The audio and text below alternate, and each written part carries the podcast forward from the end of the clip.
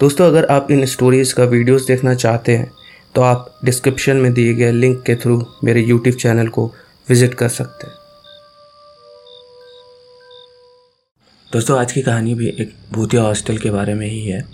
एक ऐसा हॉस्टल है जिसे लोग भूतिया हॉस्टल के नाम से जानते हैं, क्योंकि वहाँ रह रहे बच्चों का कहना है कि वहाँ रात में भूत घूमते हैं और वहाँ लगे झूलों में से रात को अपने आप झूला झूलने की आवाज़ आती है।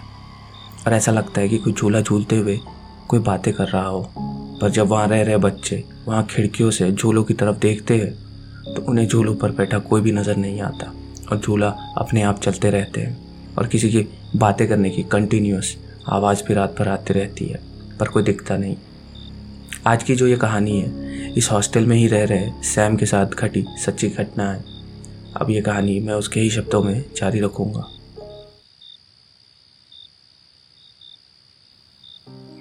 मेरा नाम सैम है और मैं और मेरा भाई वरुण दो साल से इसी हॉस्टल में साथ रह रहे थे।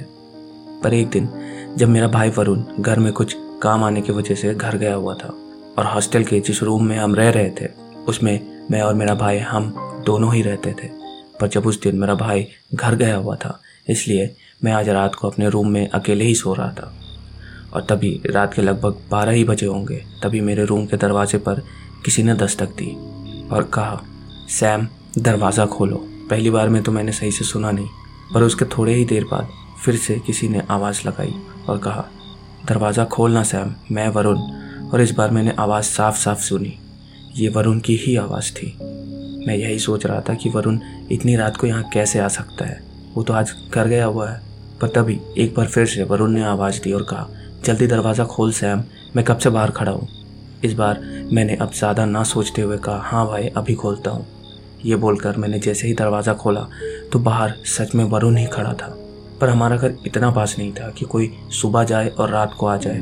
वैसे भी वरुण ने तीन दिन की छुट्टी ली थी, क्योंकि उसे घर में लगभग दो तीन दिन का काम था। इसलिए मैंने थोड़ा शक करते हुए वरुण से कहा, क्या हुआ भाई? आप तो दो तीन दिन बाद आने वाले थे। कुछ हुआ है क्या? फिर सैम ने मेरी बात का जवाब देते हुए कहा, अरे यार, बस ही छूट गई थी। और मैं दूसरी बस का इंतज़ार कर रहा था, पर वो दूसरी बस आई ही नहीं। चल अब बाकी बात कल सुबह करेंगे। मुझे बहुत नींद आ रही है। इतना बोलकर वरुण अपने बिस्तर में सोने को चला गया और मैं भी फिर उसके पीछे पीछे सोने चला गया। वरुण का बेड मेरे ही बेड के ऊपर था। सोते हुए अभी कुछ ही समय हुआ होगा, तभी मुझे ऐसा लगा कोई मेरे सामने खड़ा हो। मैंने एकदम से आँखें खोल कर देखा तो मेरे सामने कोई और नहीं, बल्कि वरुण ही खड़ा था। मैंने वरुण को ऐसे खड़े हुए देखा तो कहा, क्या हुआ भाई? अब तक सोए नहीं क्या? फिर मेरी बात का जवाब देते हुए वरुण ने कहा, यार पता नहीं क्यों मुझे आज डर लग रहा है, इसलिए मैं तेरे साथ ही सोऊँगा। मुझे लगा इतनी रात को इतनी दूर से आया है। क्या पता इसलिए डर लग रहा हो? इसलिए मैंने वरुण को अपने ही साथ सोने दिया। सोते हुए अभी कुछ ही देर हुए होंगे। तभी मुझे ऐसा लगा, कोई मेरे गले पर हाथ फेर रहा है। मैंने पहले तो इस पर ज़्यादा ध्यान नहीं दिया, पर लगातार हाथ फेरने की वजह से मेरी नींद टूट गई। और मुझे ऐसा लगा, वरुण हाथ फेर रहा है। इसलिए मैंने उसे मना करने के लिए जैसे ही उसकी ओर पलटा और जैसे ही उसकी ओर देखा तो जैसे मेरा खून जम सा गया था। और साथ ही मेरे दिल की धड़कन अपनी दुगनी रफ्तार से चलने लगी। लेकिन मैंने देखा, वरुण की जगह पर एक बहुत भयानक सा आदमी लेटा हुआ था, जिसका चेहरा पूरा जला हुआ था। उसका चेहरा देखते ही मेरे मुँह से एक बड़ी ज़ोरदार चीख निकली और मेरे चीख निकलने के कुछ समय बाद ही पूरे कॉरिडोर की लाइट जल गई। और लाइट जलते ही वो आदमी भी पता नहीं मानो गायब सा हो गया। और फिर उसके बाद हॉस्टल के सभी लोग मुझसे आकर पूछने लगे कि क्या हुआ। फिर उसके बाद मैंने उनको सारी बात बताई तो सबका कहना था कि मैंने कोई सपना देखा होगा। और सब मुझे यही बोलकर अपने अपने रूम में सोने को चले गए।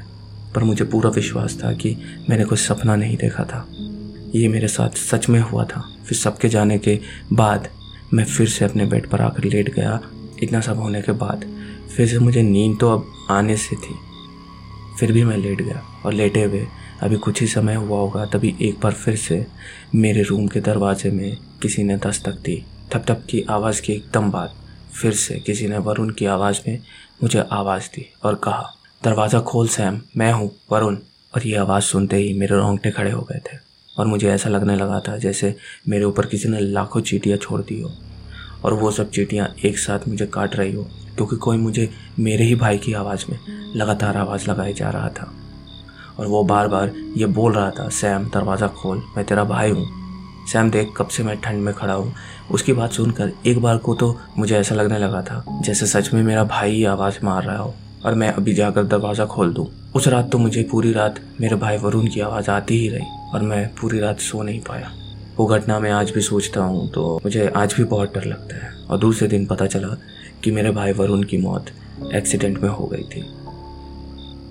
तो दोस्तों, आज की कहानी में बस इतना ही। उम्मीद करता हूँ आपको कहानी पसंद आई होगी। अगर कहानी पसंद आई तो वीडियो को लाइक करना मत भूलना, चैनल को सब्सक्राइब कर देना। मिलते हैं हम अपनी अगली वीडियो में एक नई हॉरर स्टोरी के साथ। तब तक के लिए बाय टेक केयर